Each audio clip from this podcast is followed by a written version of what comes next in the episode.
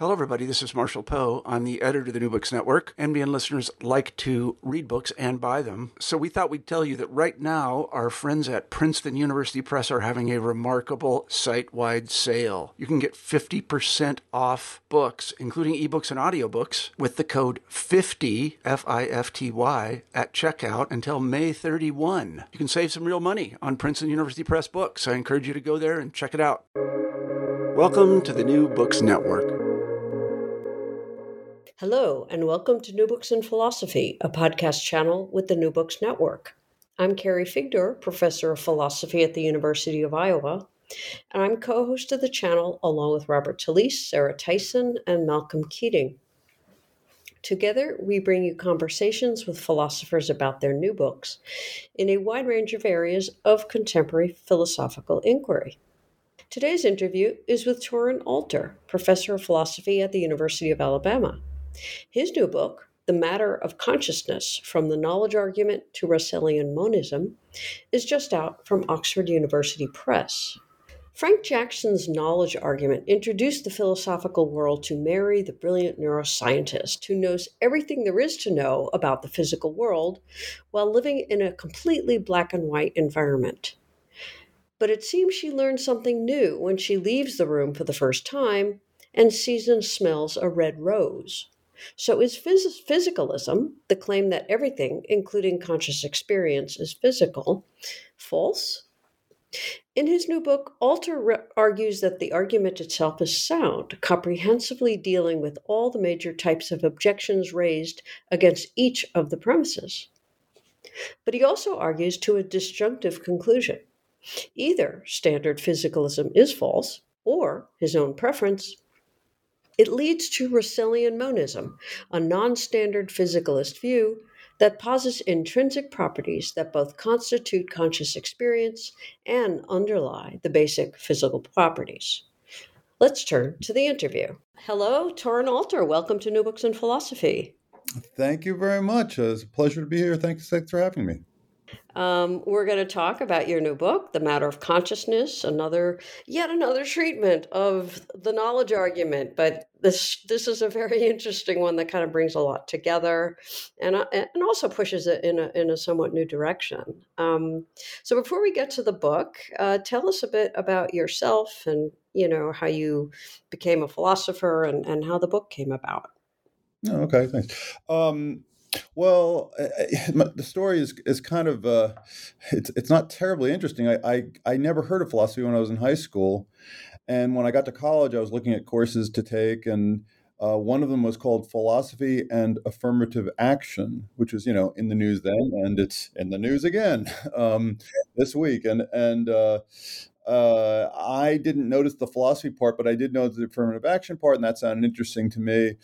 And uh, and, sort of I, I I really fell in love with the I guess the method and also I great teachers. It was taught by a, a lawyer Pat Hennessy and a, and a, philosopher Jay Garfield, and I just sort of love the way that um, Jay in particular thinks. Uh, Pat too, and and uh, I, I just sort of fell in love with the with the method. I guess the idea of applying logical reasoning to interesting hard issues. And uh, that that just kind of that just kind of stuck. And jay was really really supportive. He ended up being my undergraduate advisor. And he, he i remember when i when i um, passed my effectively my undergraduate thesis he said you're going to graduate school. And i was like okay. So I, that was it. And that's really the, that's really the whole story. Um, yeah uh, oh, and sorry, go ahead. No, yeah, I was going to say your your your interests have always been, you know, the mind body problem, and uh, yeah.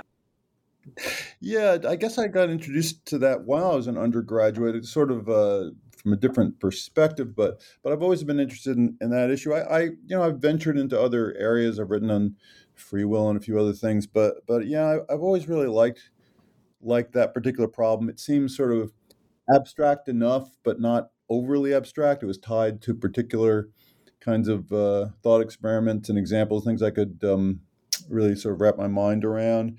And uh, so I've been writing on, on this topic, and the, you know, uh, the the Mary stuff and uh, Jackson's knowledge argument for, I guess, my whole career. Um, but this particular book, yes, how the book came about, and so um, I, I, wasn't sure I was going to actually write a book. I wrote a bunch of articles.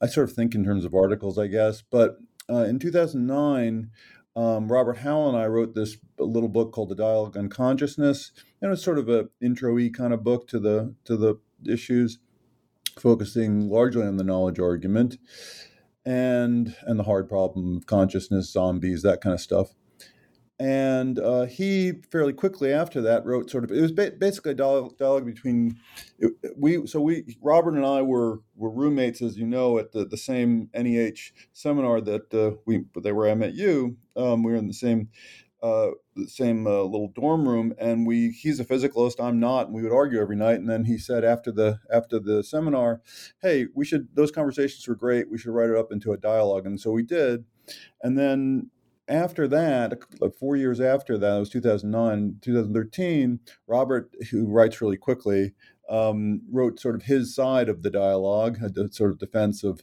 physicalism. And uh, it just took me uh, an extra decade to get my act together. And so that's basically what this is, is sort of my side of that, of, of, of that, that dialogue. Okay, good. Um, and I, I do remember the dialogue. Actually, I've, I've have used it in the past in one of my intro courses. Yeah, yeah, because uh, students like it. You know, it's fun.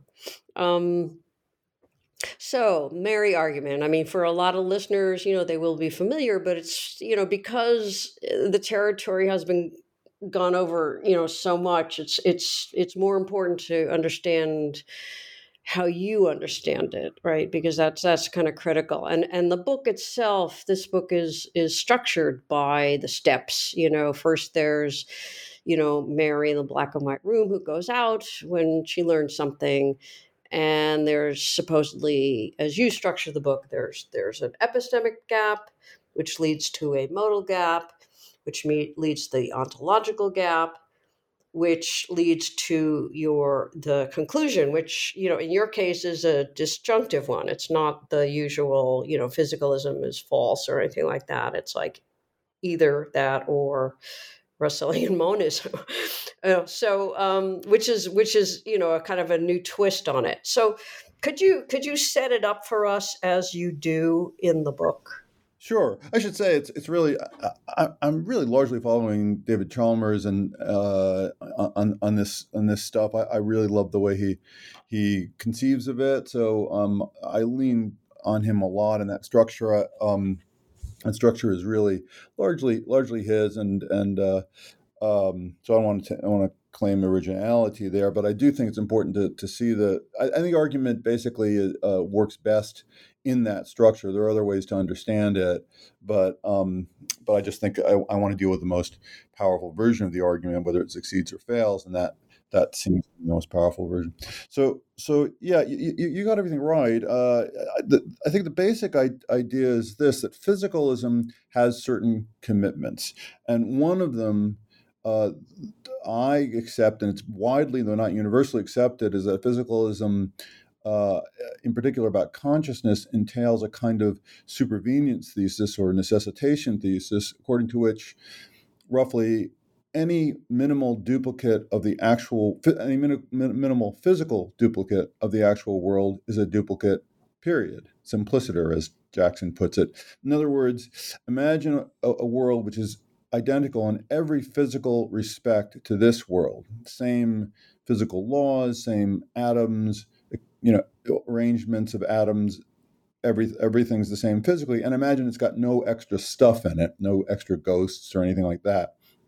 The, the claim i think a commitment of physicalism is that a world which duplicate which is like that duplicates the actual world in all physical respects duplicates the world in, all mental respects as well in particular in all in all uh, phenomenal or, or, respects that is everything relating to um, to experience that, that seems to me a, a minimal commitment of physicalism, necessary condition. If, if that's supervenience thesis fails, if that's false, then physicalism uh, is in trouble. At least standard physicalism is in trouble. Yeah, yeah. Because one of the you you do say it's a it's a standard physicalism. Maybe maybe you can explain what this what this standard physicalism would be, or, or what what is included in the physical when you in in the supervenience thesis? Well, what you just just implied is exact, exactly right. It depends exactly on how broad we understand the notion of physicality or the or the physical.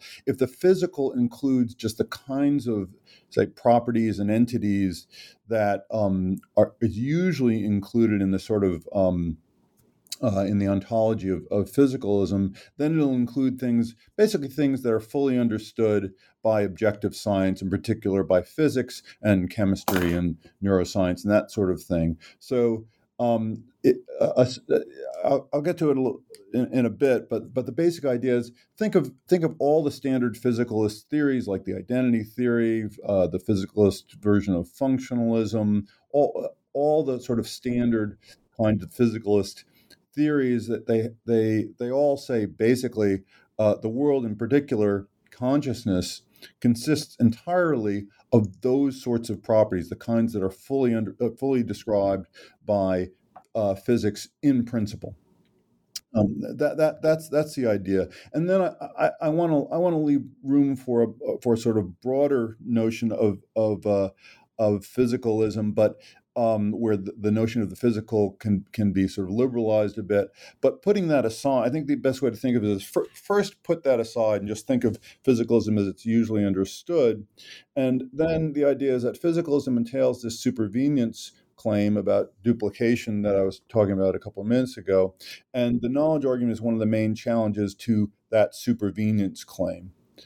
So the the, the opposite of the super, supervenience claim um, that is its denial uh, is what you know following david chalmers i, I, I call them a modal gap. And, and the, the idea is that uh, with this modal gap is, is that um, it's uh, metaphysically possible it's possible in the broadest sense that all the physical facts be the same.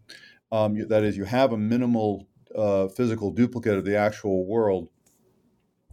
And uh, there be no consciousness or that the facts about consciousness are different, differently distributed, or, or in some some way different. So that so consciousness do, uh, doesn't supervene on uh, on the physical. That that's what the argument aims at uh, principally, and and so the so the reasoning goes basically like this: we start with um, a kind of epistemic claim, an epistemic gap, which which has the form in the case of the knowledge argument. I think at least uh, well, this is the way Jackson puts it too, um, uh, as a kind of deducibility gap. A kind, it's a kind of you can't get there from here argument. Um, so uh, we imagine Mary in the black and white room, and she gets she has full knowledge of the kinds of physical uh, facts and properties and entities that. Um, that I was referring to a couple of minutes ago, the sort of standard stock of, of physical phenomena. She fully understands because she's super smart, and we're imagining this is far in the future, where all the all the, the you know, physics has been completed and so forth, and and she gets to read about all that or, or watch black and white uh, video lectures. Um, uh, podcasts, I guess, something like that, uh, about the you know the complete book of physics, the complete book of chemistry, and so forth. And she fully understands it because that kind of information, uh, you know, you should be able to convey it in black and white. You shouldn't need color diagrams to understand physics. And uh, so she understands all that, but she's uh, she's never experienced color for herself. She leaves the room she sees some uh, something red, a red rose or something, and and she says, "Okay, now I get it. Uh, I learned something." And so the the idea is that uh, with that that kind of thought experiment, that particular thought experiment and variants of it, is supposed to show that there are truths about consciousness, phenomenal truths, as I, following others, call them, which cannot be deduced from even the complete physical truth everything, and even even uh, the the ideal complete physical truth. Um, even if you have no limitations on your reasoning ability, which Mary is stipulated to uh, to be like, that's how what she, what she's like. She she's a perfect reasoner. Uh, even Mary can't figure out what it's like to see red, based on what she learns from those podcasts, those science lectures or science, black and white science books. So that establishes the first step, which is the epistemic gap or the deducibility gap. That's step one. Step two is uh, to move from that to the, the failure of supervenience or the modal gap. And then the idea is that physicalism is um, incompatible with that modal gap because it's committed to there being no gap there, um, there being a supervenience claim. So that's the sort of I think that's that's the that's the at least the sort of second pass um, uh, you know, close to perfect uh, version of the argument. But as, as you as you mentioned, uh, th- there is this complication that well, I'm assuming here that the notion of the physical is a pretty standard notion where um, uh, it only includes the kinds of familiar uh, physical features, um, uh, but you know that, that, are often talked about by physicalists and their opponents.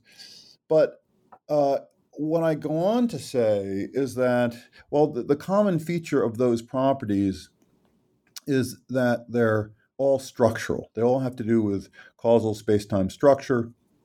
And we can imagine a notion of, physic- of physicality which is not restricted in that way.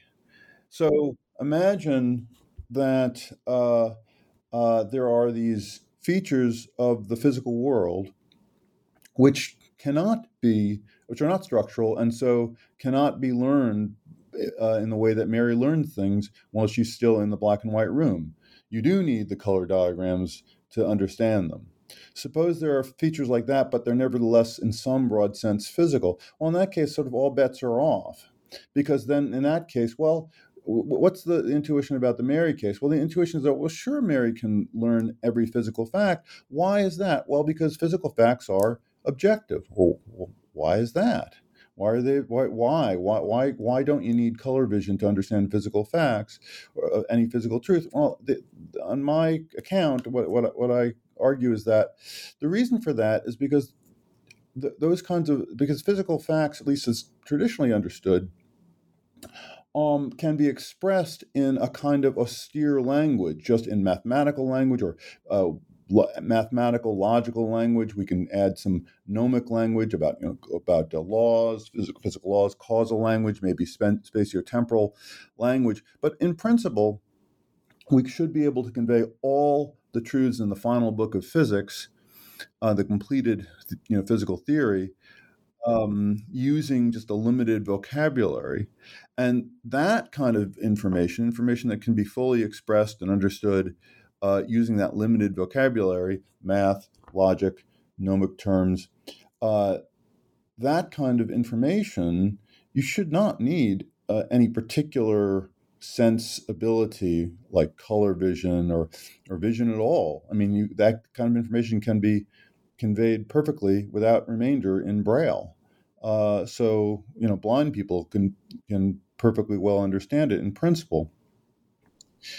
And so the idea is that okay, that that's that's plausible for the way physics is now, and I think also for other uh, sciences. But uh, you, you can imagine a view, and we don't even have to imagine. Some people embrace this view, on which no, no, no, the notion of physical is not tied to the structural in this way, and so I, I so this is all getting around to the idea to start with the first step, the epistemic gap, the deducibility gap. Well, the claim is that Mary can know just by watching lectures in black and white, everything physical about color experiences. And that's plausible if everything physical about color experiences is all structural information. But it's not plausible, or at least I, I don't find it plausible, that that's true if the notion of the physical includes non structural information. And so there's got to be this, I think that the right way to do this is there's got to be this, this you know, disjunct you got to add. Well, either Mary can learn all physical information from within her black and white room, or there's some non structural physical information. And I was tempted to put the argument just in, in those terms, but there's sort of two reasons why I, I referred to Russellian monism instead. One, so what I do is I, I, say, well, either she can, you know, either, either she can learn that information from within the room, or Russellian monism is true. And the reason I put it that way is uh, two. One is that I, I do argue, as you uh, alluded to, and it's in the subtitle of the book, that um, that if you reject physical, uh, uh if, if, you accept the knowledge argument, you can either reject physicalism or you can accept it, but you have to accept a kind of Russellian monist version of, of physical.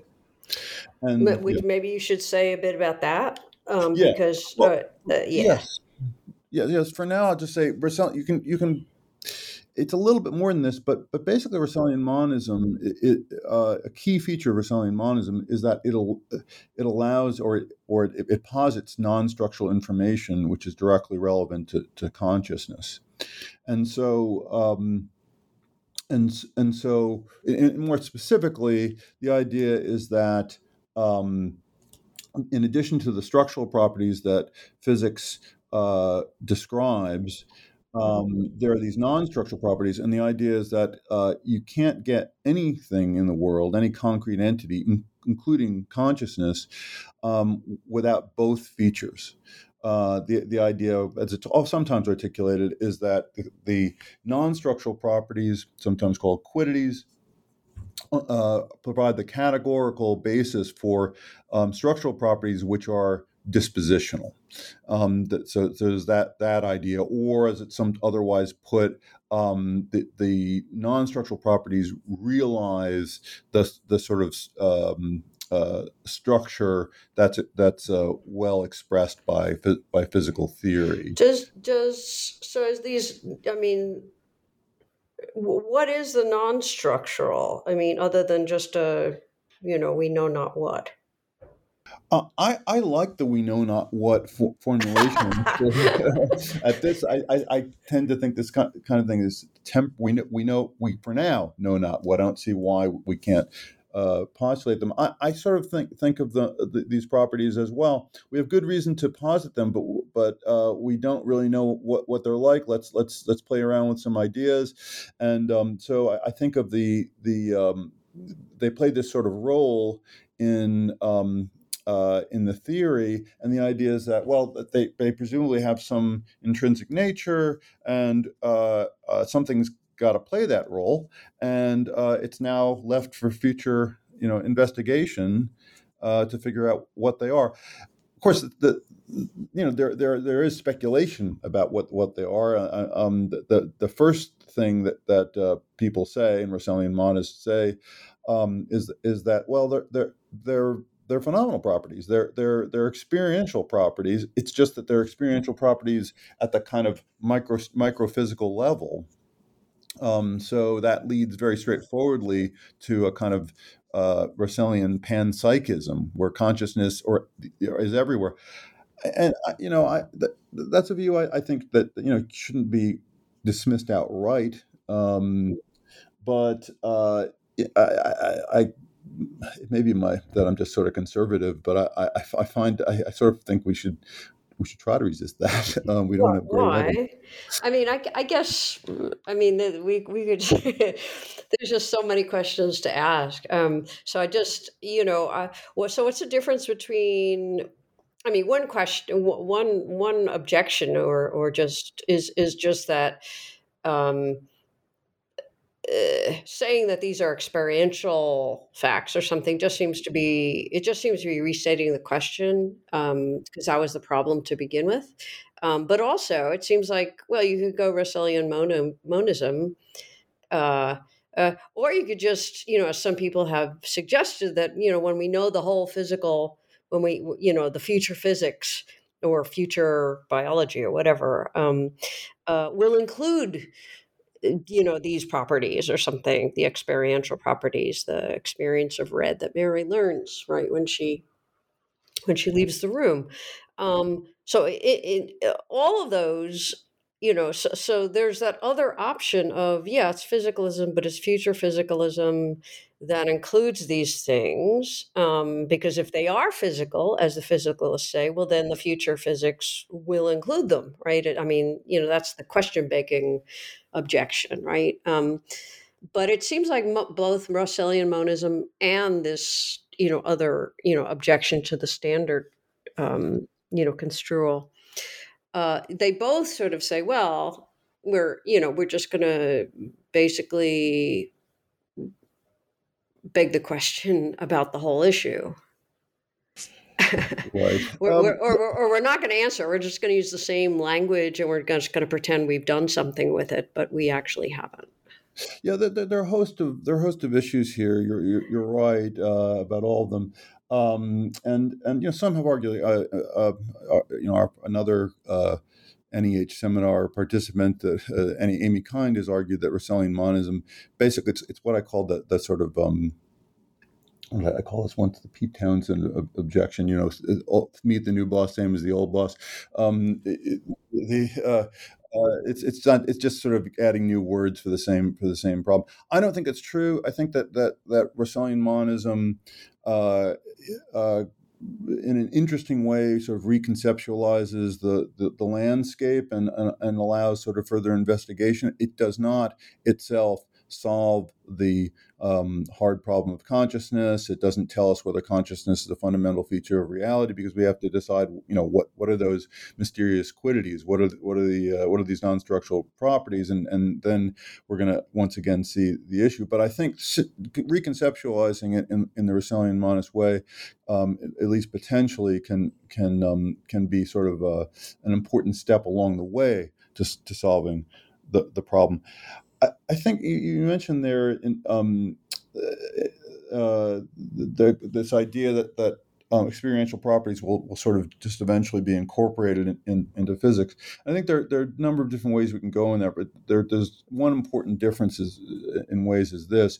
So on the one hand, we can we can understand this claim as saying, well, yeah, you know, eventually uh we'll under we'll understand um, the physical to to uh, entail the uh, experiential, even even uh, a priori entail. We can once we understand the physical uh, well enough, future physics will be able to figure out what the experience, uh, what, what, what you know, experiential properties or phenomenal properties are like, um, just by deducing them from physical truths, um, and that's that's one way to go. So, in other words, in, on this view, Mary would, if she really doesn't have just current physical information, but ideal physical information, information from the sort of final book of physics, then she will be able to do the deduction. She wouldn't learn anything when she leaves the room.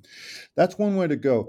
But I, I, I don't think that works, and, and this is uh, this is one of the reasons why I think it's important to understand the the, um, the notion of uh, of structure in this, how that plays the, the, the role that plays in this discussion, because the, the the problem with the reason why in the first place, I think the reason why in the first place, uh, we think that uh, Mary can learn all the physical truths from uh, in in her through her black and white lectures, and then she learns something new when she leaves the room and sees color for herself. The reason for that, I think, I think the explanation for that is that physical truths are are all structural and uh, and so the if that's right, if it's sort of structural analysis of um, of Mary's epistemic progress when she leaves the room, why she learned something, um, if that explanation is right, then um, in the future, uh, future physics is just is just going to give her more of the same kind of information, even though it'll it'll be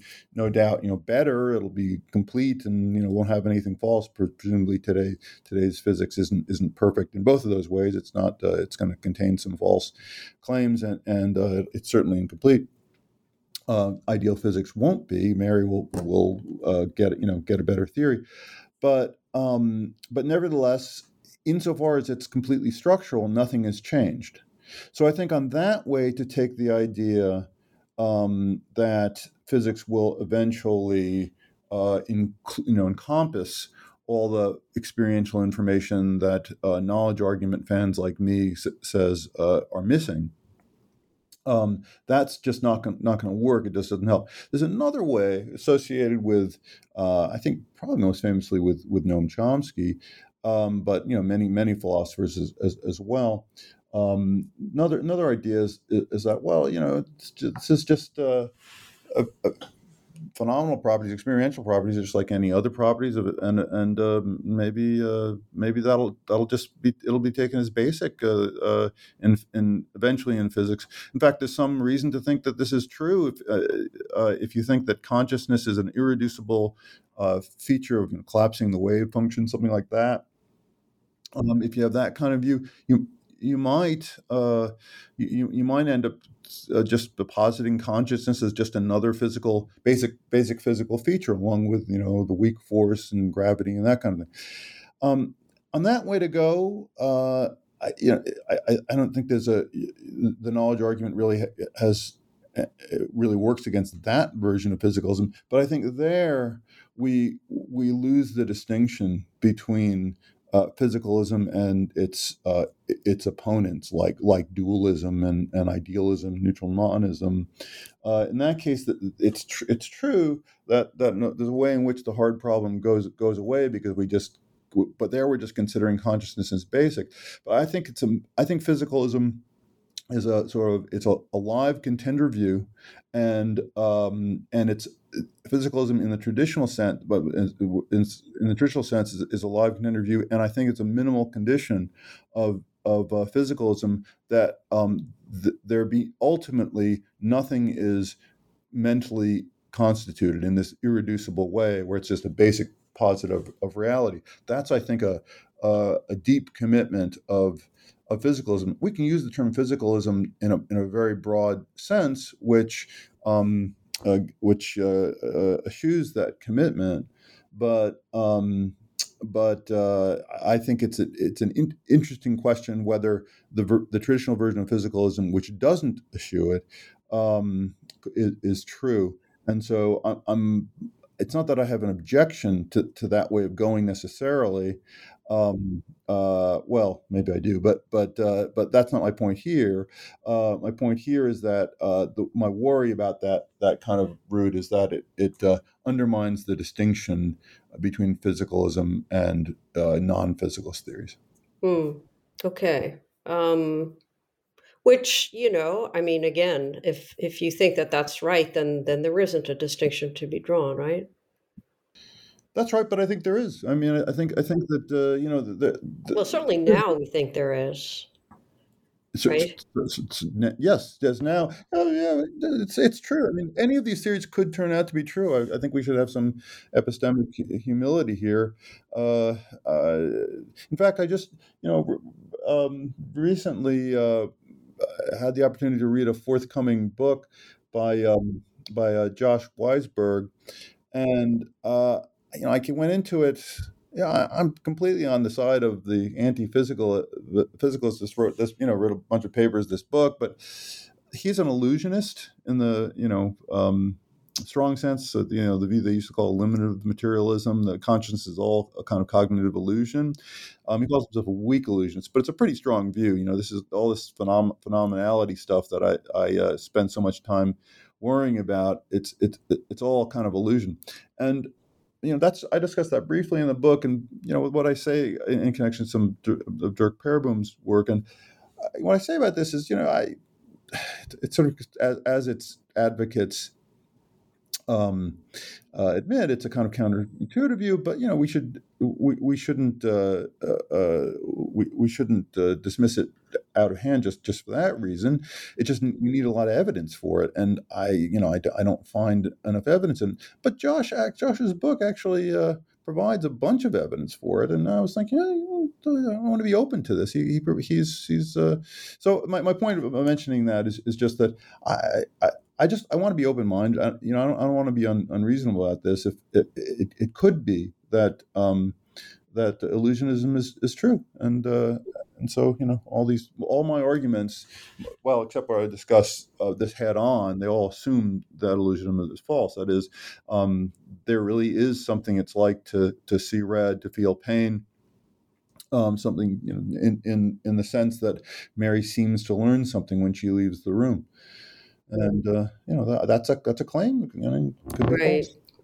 So let me let me get to you mentioned the you know the supervenience thesis, which which plays a, um, an an equally important role, right? So you've got the fact that she she leaves the room, she she sees a, a, you know red rose or whatever and and you know of course the first you know point of contention is does she learn anything right? Um and so we'll let's just you know concede yeah something you know she learned something new. Let's let's just go there. So okay um but then there's what you what you you know just you, you described earlier as the supervenience thesis which is you know any duplicate you know minimal physical duplicate of our world will be a mental duplicate and, and an experiential duplicate as well. Um Uh, so that's the modal gap um, that these, you know, whatever it's, whatever it is that she learns uh, is not metaphysically necessitated by what she knows before she leaves the room. Um, so can you say a bit about this, you know, metaphysical necessitation? I mean, is the is the physicalist uh, um, uh, committed to that sort of a strong modal uh, view, or can they get by with something something less, like uh, you know, maybe a you know causal necessitation, or or you know, I mean, in other words, consistency with you know all known you know space time laws. Right. Um, I, the answer to that i think is no at least in the traditional physicalist view because w- once again this this, this is just going to obliterate distinction between uh, physicalism and and and uh, and its opponents, uh, you know, the, the, the, other views. So, for example, Descartes, traditional um, Cartesian dualism is perfectly compatible with with the with the idea that the that consciousness is uh, causally necessitated by um, by the by the physical world. There's there's there's no uh, at least there's a, there's a, a possible uh, dualist view, um, which which allows uh, uh, you know causal um, necessitation. Um, so I, I think that there is a, a metaphysical uh, there's commitment to yeah. Yeah. Can i can i that was one of the moves i thought in the book that was a little bit odd because um because notoriously, you know, Descartes, uh, you know, did not resolve, in fact, hated to even face the interaction problem. Um, and so he can claim all he wants that, yeah, you know, yeah, it's causally necessitated, or, or one can ascribe to him the view that, yeah, you know, dualism, of course, it's compatible. Well, but that's just, you know, empty. that's completely empty because yeah, he can claim it all he want, but this was a huge problem for him, right? So, so it's not. So it wasn't clear to me from that argument that you know causal necessitation. You know, those we, you know, some, you know, one day, you know, just as we you know sort of were able to synthesize urea and we found guess what there's no need for you know elan vital because we can we can create you know organic material out of inorganic material. Um, I mean, it's not quite the same. I mean, assuming you're not an illusionist, um, uh, you know, suppose one day we, we're able to create a, a, system where, you know, guess what? It, you know, it's it's conscious. You know, I mean, it, uh, it the the the whatever the material might be, assume neurons.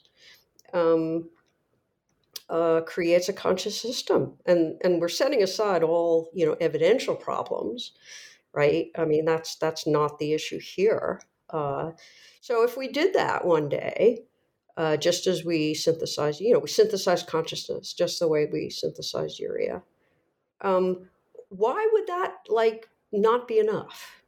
And it and and I assume that the reason it's not enough is because that's only physical necessity. That's not um, metaphysical necessity, but why should we? Why does the physicalist need to take that extra step? I mean, I don't see that they do. Right. Um, well, first, I, I, I let me uh, shuffle some papers here. Uh, I, I um, my notes. A hard question. Oh, but you know this. The, what I have actually here, I just shuffle isn't quite my notes. Is these, these are these are confidential, um, uh, classified SSPP documents they're you know the, the, Southern Society for the um, uh, Psych- Philosophy and Psychology, um, and uh, they're confidential. But but um, you know I could have declassified them when I was president of the organization four years ago, but I didn't. Do you want to see them? um, sorry, um, I could. I just couldn't resist. I, I read the newspaper. So.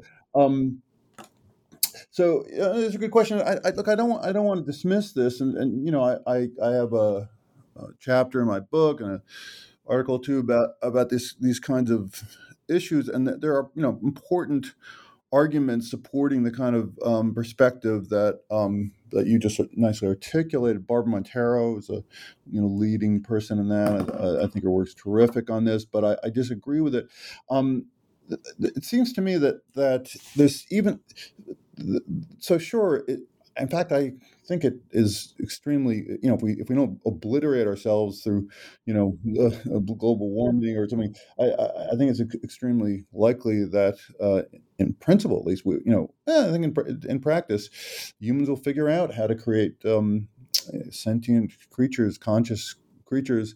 Um, uh, uh, I see no reason why why we that shouldn't that it couldn't happen. But I don't see how that will um, in any way uh, settle the issue of whether physicalism is true or not, because there's still going to be a question. Okay, suppose that in fact because of some causal law, anytime you have a certain kind of uh, you know fig- physical configuration of particles, you're going to have some experience or, or other. Suppose that's true, um, and we somehow you know we, we, we test the law and so forth. We, we may not know it with certainty, but we have enough uh, evidence that that there is such a law. There's still going to be a question. Okay, um, uh, must any any um, any creature in any any universe, any possible world um, which uh, which satisfies the description, which has that you know a, a system, which is a system so configured. Must it feel anything, and must it feel exactly what what what uh, we feel when, or people in the actual world, or sorry, creatures, systems in the actual world,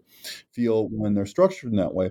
And if the and if the answer is is no, then I don't see any way to um, to resist the idea that this that this law, uh, this causal law, is just a contingent feature of the universe, and it's it's not the the, the experiential features, which, although as a matter by that law will be instantiated when when um, you know the antecedents of the law is satisfied.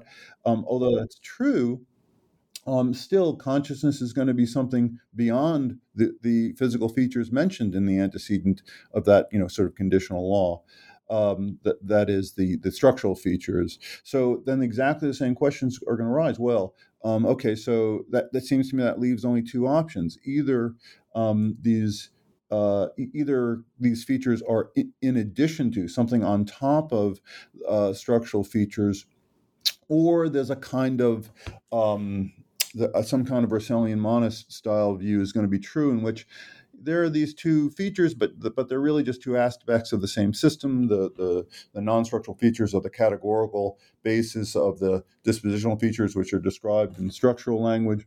And uh, so, in other words, I, I you know that that kind of so let's just assume, for the sake of argument, that that it's not only possible that we have discovered uh, um, what kinds of structures give rise to consciousness. In fact, totally doesn't settle the issue that that uh, uh, people in this debate are are, are debating. Uh, I suppose, but you know, you might you might just push back and say, well you know what, what or let me let me put it in a in a in a better way. Suppose we do synthesize consciousness and it's you know it is contingent you know everything in the physical world is contingent. Um, we can imagine uh, metaphysical possibilities which you know are you know not true of our world or maybe are maybe are, aren't. Um, so you know our imagination you know greatly outstrips the physical world um, there's nothing wrong with that. Um, so if we did, then um, what would the knowledge argument, you know, in the end, right, have have what it, what would its what would its value have been if if we accepted that? Um, oh well, I think to, to show to show that a, a certain way of of looking at the concrete world is is is incomplete. Uh, if you think that uh, structure exhausts reality, then you're wrong. Uh, that's what the, that's what I think the the the, the sort of take home messages of, of the knowledge argument that there, there's there's more to the to the world than structure. So I think that's still that that that's the actual me- message, and, and if nothing you describe changes that, that that seems to be the uh, the the important take home message. And then there, there's a question left over about well, okay, what how exactly do should we understand the distinction between structure and non-structure, and more particularly, if there are non-structural properties, um, what are they? What you know are are they themselves in you know ineliminatively um, irreducibly mental features uh, or not? And I you know I I give an argument towards the end of the book that, that and I, I say you know this is this is sort of an abductive argument. It's uh, but but uh, I think there's there's at least some reason to, to think um, you know, t- somewhat, I'm somewhat temp- tentative about it, um, as my stuttering is, you know, indicating that uh, I, I, think the answer is going to be well, these features, it, it's uh, these features are not mental. They're they're proto mental or proto phenomenal, as as um, David Chalmers, Susan Schneider call them. Um, uh, proto-phenomenal properties, uh, which you know themselves uh, aren't phenomenal properties; they're not experiential, but they, together with structural properties, um, you know, configured. In other words, if you configure them in the right way, you you, you get experience uh, as a result, and that uh, it's in that sense why Russellian monism, the proto-phenomenal version, I think, can be a respectable version of non-standard physicalism because uh, because because there's no ultimately there's no nothing is mentally constituted in a kind of ineliminable way on, on, on this view. And that's the view I'm, I'm most drawn to. Right. Okay. Because um, uh, well let me just just follow up on that the sort of Russellian monism or I mean, typic, you know, again, I mean, bef- bef- you know, early on, um, by showing physicalism you know was was false the argument was uh, was intended to uh, you know uh, in the time that it was first put forward i believe that or 82 or something so quite a while ago actually um, but at the at the at the time you know it was it, it was like uh, you know reduction you know everything would just be reduced to um, to the physical and um, and so if physicalism was false, then, you know, reduction is true. And, and supposedly this was, you know, the end of the world and everything that, that, that Fodor predicted. um, right. Um, uh, so, um, is dualism like out of the picture here? Are you just saying, you know, there's no reason, you know, okay, physicalism, physicalism is false. Here's another you know, sort of materialist uh, uh, uh, alternative, um, what makes that beat out, you know, somebody who's just going to do go the traditional route of some sort of of dualism? Like, I mean, because you know, some of my my own very young colleagues, that's that's their lesson from the knowledge argument right? No, yeah, a lot of a lot of people go go that route. Um, I I think I think all these views are still uh, well, you know, certain views are taken off the table if if the knowledge argument is sound, and I argue that it is. But but you're right that dualism is certainly not not taken off the t- table.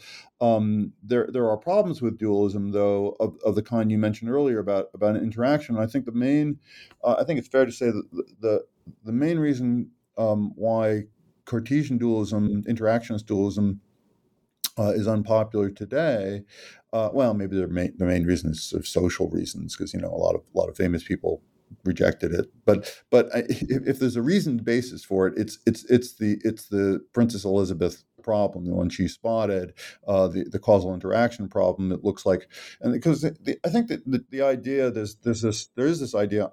I have sympathy to this idea that. Um, that okay if if there are these different kinds of properties in the concrete world structural properties, non-structural properties, phenomenal properties, they should all be causally inter- integrated into one one system. We don't want to have just it just, just seems seems inelegant to to have uh, all these properties that are completely independent um, uh, sitting around and and and somehow we have to we hope that there's a kind of arbitrary causal law that just it's the way that nature happens to work that that connects them. I think a, a more at least a, a, more aesthetically pleasing and you know in the in the um, uh, it's got in a scientific sense more you know a more uh, more likely to be true view is that is that there's um, all the properties that there are are integrated into the same uh, causal system Russellian monism, and the the argument I give in the end of the book is that well,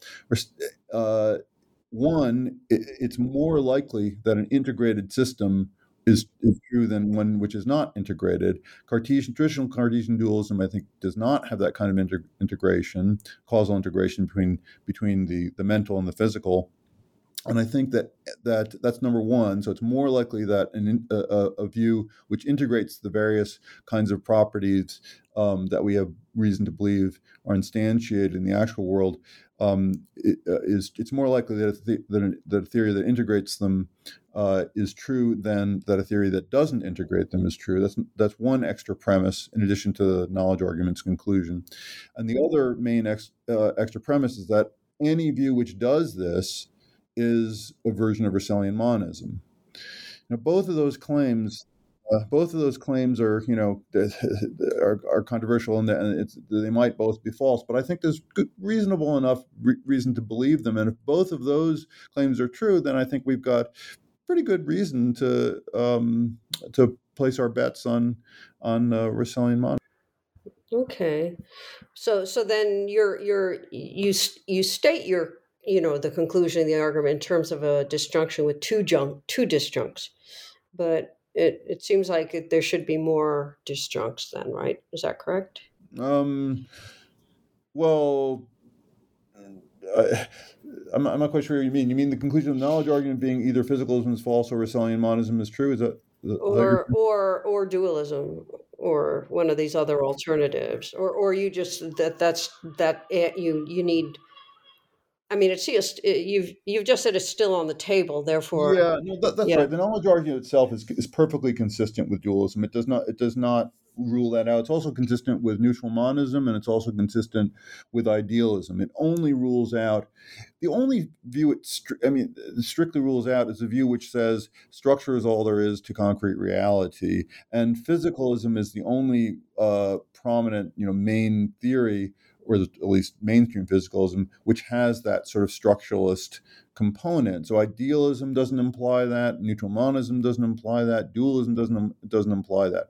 So so the the, the knowledge argument is perfectly consistent with with all um, with all of those views. Russellian monism specifically rejects structuralism, so it's certain knowledge argument certainly isn't consist, inconsistent with Russellian monism. So all those options are, are, are left open. The reason I, you're, you're right. The reason I, I, I, I simplify the, the conclusion uh, instead of you know a, a sort of a, a, bigger disjunction well there are two that's all right i was going to say there are two reasons i only mentioned one of them one of them is is this argument that i was just describing which basically you take the knowledge argument you add a few uh, assumptions like causal integration is better than is more likely to be true. You know, theories which which uh, imply causal integration more likely to be true than than those that don't, and also the conclusion that only Russellian monism um, can can do that, can can causally integrate all the various properties, the structural and the non-structural and phenomenal. Um, uh, that's one reason, that's sort of theoretical. The other reason, though, is um, that uh, uh, Dave David Chalmers um, puts it that way, and uh, I just my my views are so close to his that I just didn't see any reason to to say, well, yeah, my version is different is, is different. I mean, strictly speaking, I think I think he too would say, all right, strictly the conclusion should be structural structuralism is false. That that that's all there is to it, and physicalism is a structuralist theory. But um, I was basically saying, well, you know, his is close enough. That's what everyone discusses. I want. I always like to connect what I'm saying to what other people are saying. So uh, I didn't see any see any reason to to modify the way he puts it. Okay, fair enough. Hmm. Um, so let me let me just return to uh, you know this this this idea of structural versus non-structural um, vocabulary. Um, so you described earlier the so it's it's important. So I just want to kind of go back to that. Um, uh, so the structural properties are ones that are expressible in some sort of limited vocabulary. You mentioned of mathematics, logic. Is that roughly other stuff? Okay. Yes. Um, yes. yes. Um, yeah, so uh, you know, again, this kind of goes back to what what she learns when she's in the room. Uh, and she is the perfect reasoner. Um, we, we we assume that. Um, but you know, and I, I believe you know maybe Pat Churchland brings us up in you know just in terms of neuroscience or something. But and I, I in a sense, in a sense, I, I think I've probably asked this question before, but just um, we we really can't know what you know our completed physics or completed biology, chemistry, etc. Um, will be like, and that would include our completed mathematics and our completed logic. Um, and so, uh, you know, I, you know, one, I mean, just a silly example. At, at one point, you know, zero was not was not invented, and then it was, and then you know, the infinites and and um, uh, you know, Cantor and Setter, all that kind of stuff. You know, that that wasn't part of math, and now it is, right? So, um, uh, you know, with the with the, so it's so in a sense, if um, we we we can't really know what she knows, um, even if we call it the completed physics, completed math, completed biology, and so forth. Um, so we can't tell. We just, you know, we're just, um, you, you, we're completely speculating that what she learns will not be, you know, a, a, a structural properties that we can't imagine right now. That that would, in fact, um, you know, enable her to know these experiential properties when she she leaves the room right? And, and, so i'm not sure so i just i'm trying to understand the the force of the structural versus non-structural distinction if it really depends on us trying to imagine now something that we cannot imagine now. Yeah. No, these are excellent points, and uh, you know, Churchland and others have have, have pushed uh, the, this line. I, I, think the to my to my mind the, the most detailed uh, and thoroughgoing development of this this kind of um, objection to the knowledge argument is, is in uh, Daniel Stoljar's 2006 book Ignorance and Imagination, where he argues exactly uh, what you what you described. Um, and I so I have a, a fairly long section uh, in, in uh, one of my chapters on on on his version, along with uh, uh, the versions, um, the more sort of general version defended by by um, Churchland and and some others. Uh, it's an it's an important view. Uh, I, you know, I, I, take it seriously, um, I, and certainly it's certainly I agree that we don't right now know what um, the final physical theory will look like, or even that physics can we can actually complete it. There's there's you know there's a lot of uh, assumptions here I'm making. That's right, but the the, the I guess here though I think that um, we, we, just have to be draw a distinction. Um, if if we're saying that the final physical theory, what's concluded in physics, um, could be sort of anything, including some some primitive mentality, primitive consciousness. Well, I, that you know that brings me back to the point I made earlier that if, if you're if you're opening it up to that, then sure, there's not you know the knowledge argument can't knock that view out. But then again, uh, traditional physicalism, I think, is committed to their um, to, to that not being the case. So, for example, it's not just anti-physicalists who say, say this. So, so for example, Alyssa Ney, in, in an interesting article um, uh, from I don't know a while ago, said um, says like, well, we don't know we don't know what the final theory is going to look like, but we do know this: it's not going to posit consciousness as basic. That's not going to be. It won't be recognizably physics. So she disagrees with with Chomsky, for for example, on that. And I think her view is, uh, I think her view is well grounded in, in the tradition, which which again I I, I think is committed. Traditional materialist physics view is saying that ultimately um, the world is not constituted by mentality. Ultimately, it's constituted by something non-mental, namely the f- physical phenomena, which should be understood um, uh, in, in, a way with that does not uh, refer in some elim- you know ineliminable ineliminated I can't say that word irreducible way to uh, to consciousness, um, and so uh, so if we put aside that kind of view in which consciousness might turn out to be incorporated into physics, um, uh, that is a, in a basic way, where it's a, a, basic posit. You know, experience is just one feature reality, like like quarks or something.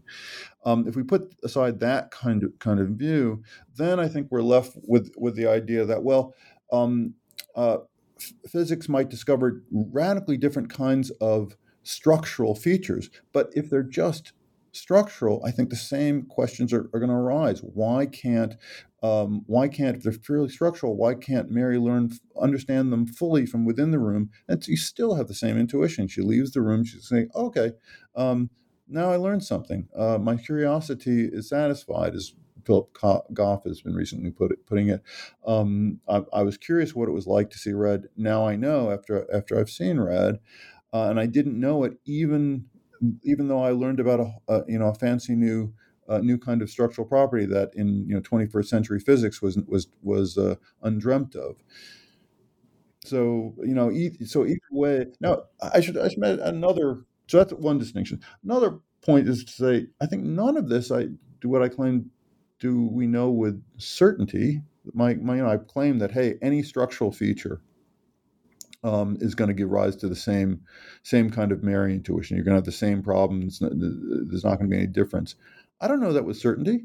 Uh, it could be that that uh, you know, as as I was saying earlier, Josh Weisberg makes, I think, a really strong case uh, that that uh, we fully under, understand even what's known now um, about about cognitive psychology and neuroscience.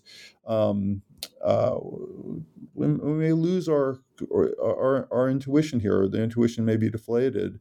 Um, but the Mary case, I don't, I don't want to rule that possibility out. But I, I, I, don't, I don't think in this context um, uh, we're going for certainty here. We're, we're going for the most plausible theory what, based on the evidence we have, and the most plausible theory based on the evidence that we have right now, in, in my judgment, um, is uh, is that uh, you know either physicalism is false or uh, a physicalist version of Russellian monism is true. Do I know?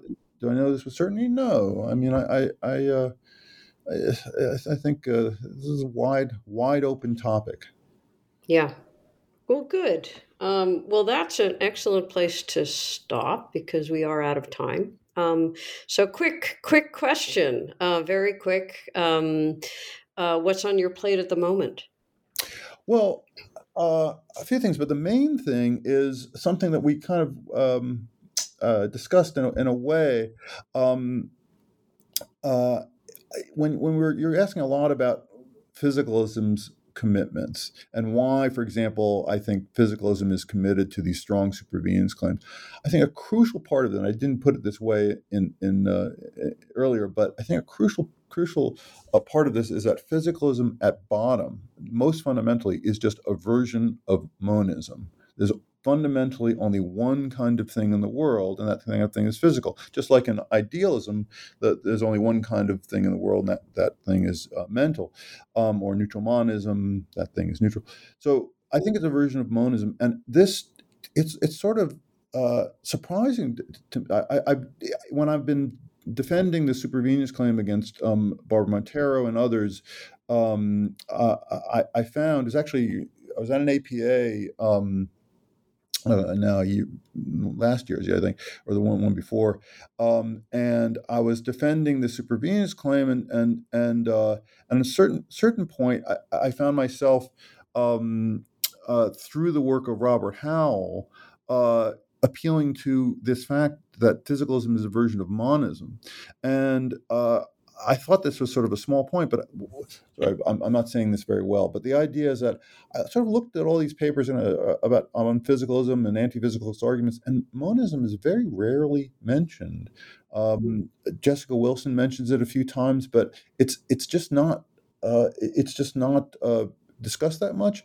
And so the next project, so I mean, Robert Howell and I wrote, wrote a paper. Um, on this, and uh, uh, it's uh, forthcoming in 2000 and and uh, I've got, I've got uh, some other papers I'm working on on this, but we we are um, going to write a book on called uh, centrally called um, the philosophical significance of monism, focusing a lot on, on, on physicalism, but just in general, the, the importance of monism in philosophy of mind, reasons for it, reasons against it, uh, why uh, it's it's uh, important to physicalism, and, and in general, uh, the, just sort of to bring in to, to, to emphasize the this particular metaphysical idea um, uh, and and its significance. So that's my next big project. We're we're mm-hmm. planning to to to write write a book on this, and we're going to try to write it this fall.